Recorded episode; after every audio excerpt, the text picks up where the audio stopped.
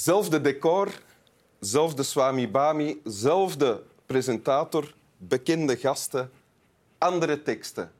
Dat moet Winteruur zijn. Correct. Welkom in Winteruur. Ik strek mijn armen, want coronagewijs zit er een hond tussen ons nu. Welkom in Winteruur.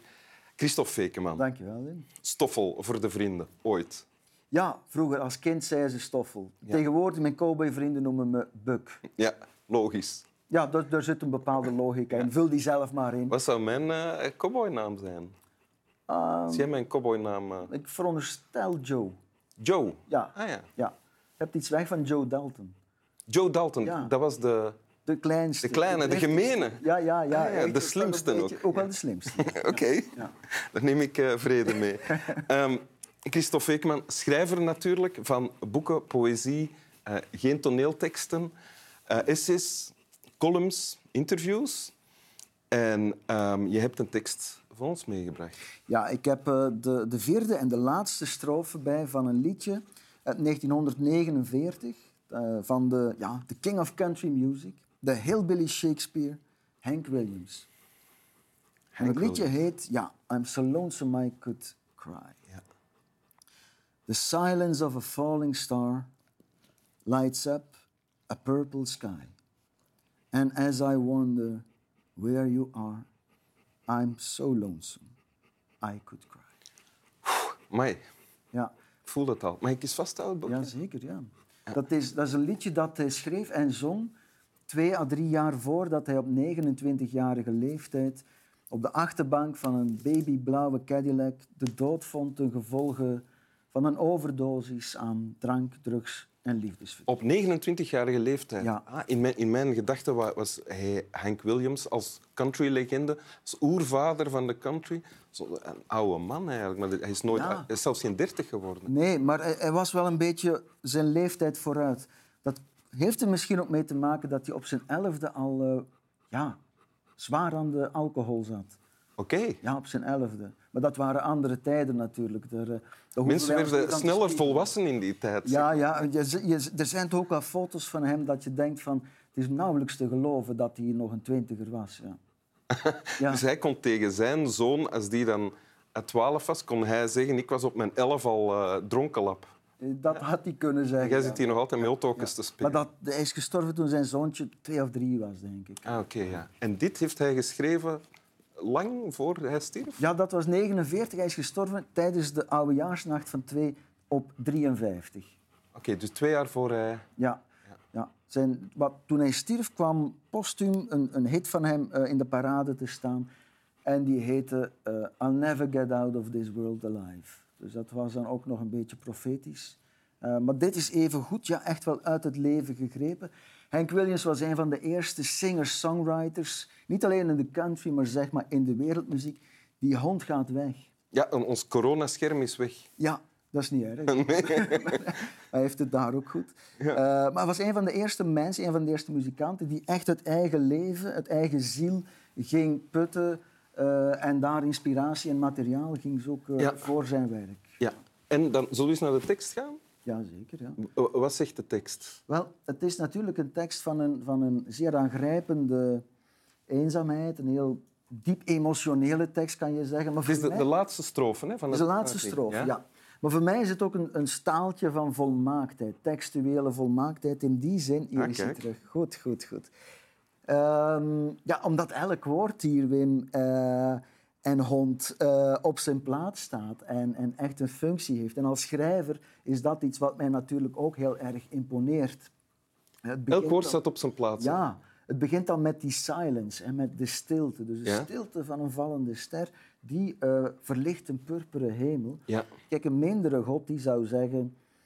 Het is die vallende ster die de hemel verlicht. Mhm. Maar Hank Williams die zegt, het is de stilte van zo'n ster. Dus de stilte zijnde toch het universele geluid van de eenzaamheid, die is hier zo krachtig en zo sterk en zo imposant dat die letterlijk sterren verzet En dat die letterlijk licht geven. En dat je ze kan voelen en proeven bijna. Ja, Want we kennen allemaal een vallende ster en dat klopt dat dat geen geluid maakt, dat het stil is. het klopt, eh, als, ja, dat klopt inderdaad. Eh, dus het is een soort van bijna verzinnenbeelding van de stilte, die vallende ster. Terwijl het daarnaast natuurlijk ook het symbool is van een wens die je kan of moet of wil doen. Ja. We zitten hier heel duidelijk in een situatie die heel wat te wensen overlaat. Ja.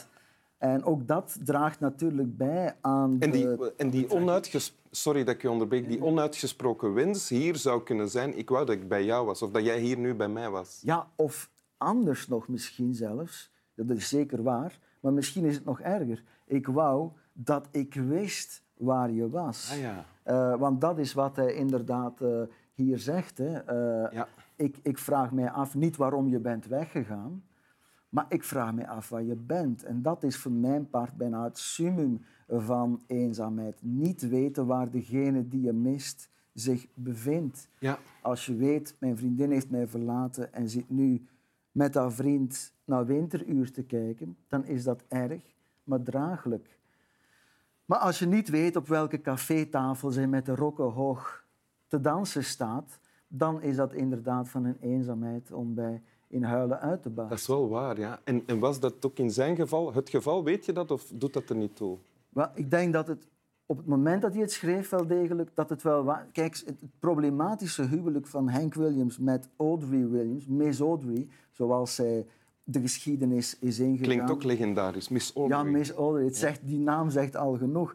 Dus het was echt een... ehm, ja, ik kan niet zonder je, maar ik kan ook niet met je achtige relatie. Heel passioneel, heel passionele liefde en heel passionele vechtpartijen. Waarover Hank Williams eh, ook uitvoerig geschreven. Letterlijk vechtpartijen. Ja, Ah, ja. hij zingt bijvoorbeeld op een gegeven moment, dan richt hij zich tot de buurman en zegt, mind your own business. Hè. If, we, uh, if, if my wife and I fight all night, don't worry, we'll have a license to fight. Hè. Dus, eh, dus dan gaat het echt wel... eh, dat komt ook allemaal heel eh, gedetailleerd in dat werk van Hank Williams aan bod. En eh, ja, dit is ongetwijfeld ook uit dat eigen liefdesleven gegrepen. Ja. En eenzaamheid, eh, wat is het effect van, eh, hiervan op jou als je het leest of als je het voor de eerste keer hoort? Of als je het opnieuw leest? Wel, voor een deel is het natuurlijk groot medelijden dat je voelt. Dat maakt de tekst zo aangrijpend. Aan de andere kant heb ik altijd een groot talent gehad eh, voor eenzaamheid. In die zin dat ik altijd mij heel bewust ben geweest van de eenzaamheid die wij met z'n allen delen. Je zegt, ik heb altijd een talent gehad. Je bedoelt van, al van kleins af aan, als kind al dan? Ja, dus tegenwoordig is het veel beter. Maar als kind was het inderdaad, eh, had ik het toch een, een, een groot gevoel van alleenigheid, die ik niet alleen bij mezelf vaststelde, maar bij iedereen om mij heen. En ik blijf er toch wel bij dat, laten we zeggen, de eenzaamheid een soort van basisemotie is, die paradoxaal als het mag klinken, alle mensen min of meer met elkaar verbindt. Het is iets wat wij allemaal gemeen hebben met elkaar. En je kan dat aantonen door te wijzen op het feit dat iedereen toch probeert op zijn eigen manier om die aangeboren, ingebakken eenzaamheid te pareren, te compenseren door op zoek te gaan naar liefde, Ja. naar een wederhelft, naar een soort van samenheid. Ehm, Je, je zegt dat is iets dat ons verbindt als mens. Ja. Is dat dan iets dat je... Zie je zo ook andere mensen als andere eh, verloren, geworpen, eenzame... Ja, Figuren zoals mensen zo- blijven niet per definitie eenzaam natuurlijk. Nee. Je kan heel gelukkig worden met je wederhelft of met verschillende wederhelften na elkaar. Je kan natuurlijk niet met drie helften een eenheid vormen, dat bestaat niet. Maar ehm, dat, dat kan natuurlijk wel. Het hoeft niet tragisch af te lopen zoals het met Henk en Miss Audrey is afgelopen. Ja. Ehm, maar kijk, als de liefde het gevolg is eh, van de eenzaamheid die, laten we zeggen, fundamenteel is, hè, als de liefde daaruit voortkomt, dan kan die liefde op zijn beurt, en dat is natuurlijk het, het tragisch, en dat is wat het, het absoluut vermijdbare is, weer een heel verschroeiende, schrijnende eenzaamheid voortbrengen. En als de liefde teloor gaat, Als de liefde opgaat. dan Ja, weet ja. je pas wat echte eenzaamheid is. En dan is het nog veel erger. dan zitten echt met de gebakken peren. Ja. Zoals hier. Hè? Ja, dan moet je weer op zoek naar een liefde die, als het ware, die vorige nog gaat overtreffen. Wat Henk ook gedaan heeft. Hij Ah. is eh, vlak voor zijn Wacht, dood... laat mij raden, dat is mislukt. Wel, hij is doodgegaan. Ah, ja. Eh, dus hij is, eh, hij, heeft, hij is getrouwd. Hertrouwd. Hij is hertrouwd Ja. met Billie Jean. Heel aardig jong Billie. Jean van het liedje van Michael. Stel je voor. Nee, dat was de ex van een toen ook al befaamde countryzanger Farron Young. En is later overigens de vrouw geworden van een opnieuw in een auto gestorven in 1960 eh, gestorven countryzanger eh, Johnny Horton. Bekend Oei, oei. van het liedje I'm a Honky Tonk Man. Zo- Ook eh, heel beluisterenswaardig, Wim. En zo zouden we nog uren over country kunnen praten. Ja. Dat gaan we nu niet doen. Ja, nee. Wil je het nog eens voorlezen? Oké, graag.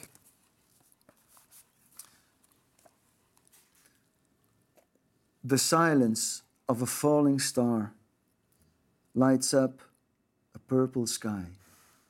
And as I wonder where you are, I am so lonesome I could cry.